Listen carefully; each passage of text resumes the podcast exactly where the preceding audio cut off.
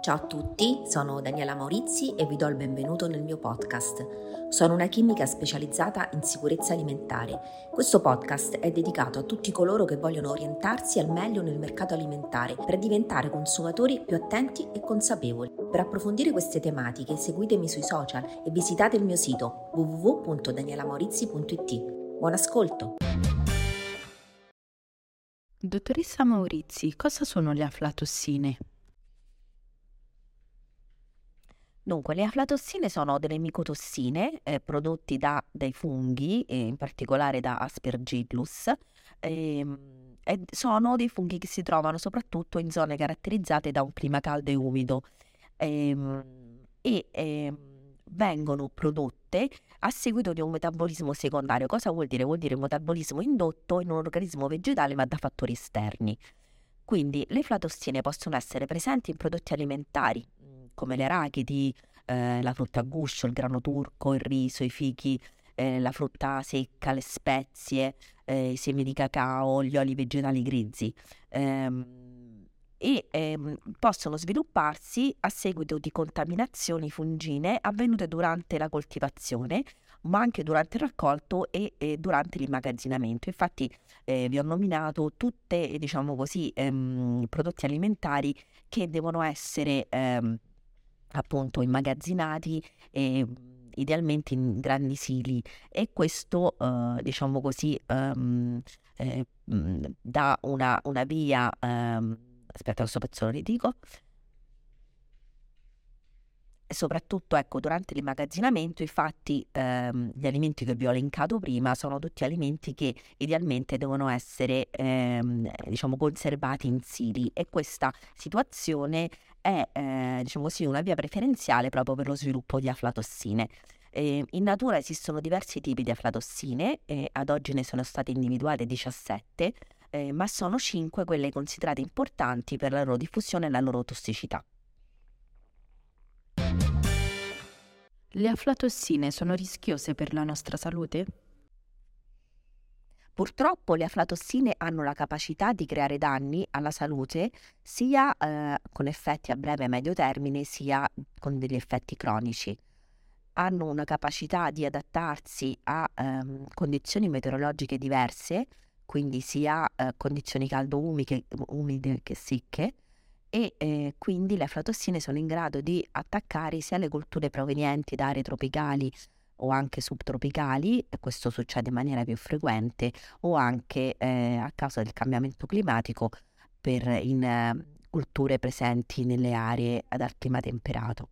Per garantire la sicurezza alimentare dei cittadini europei, l'EFSA si incarica di eseguire valutazioni dei rischi da aflatossine considerando eventualmente anche la necessità di adottare misure di re- regolamentazione per la sicurezza di alimenti e mangimi contaminati da micotossine.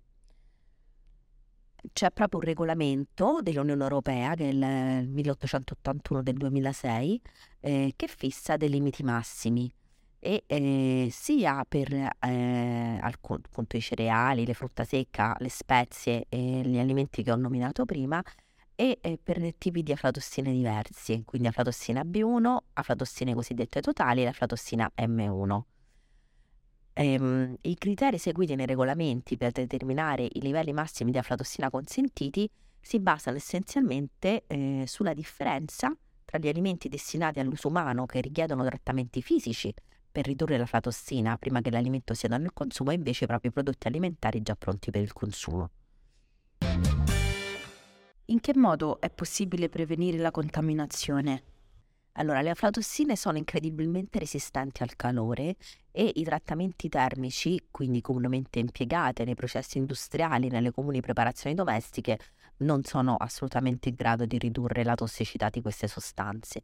E il metodo migliore per contenere i livelli di contaminazione consiste proprio nell'agire sulle fasi più, più vulnerabili della filiera agroalimentare e quindi proprio dal campo alla tavola. E il comportamento delle aflatossine può variare a seconda della coltivazione e quindi non è che si possono dare delle indicazioni generiche. E bisogna soltanto appunto seguire in maniera proprio molto attenta eh, tutti quanti i principi della sicurezza alimentare e eh, fare controlli ottimizzare controlli in tutte le fasi di coltivazione, di raccolta e di stoccaggio.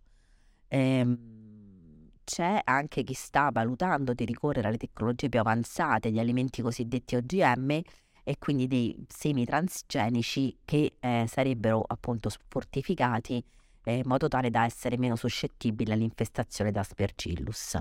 Eh, I consumatori non possono fare altro che affidarsi alla serietà dei produttori e ricordare che appunto che le autorità competenti, le autorità nazionali, le comunitarie eh, va- vigilano costantemente su tutta la filiera alimentare e eh, questo al fine proprio di garantire che eh, arrivino eh, sui nostri scaffali solamente prodotti che abbiano superato positivamente tutto l'iter di controllo e di verifica.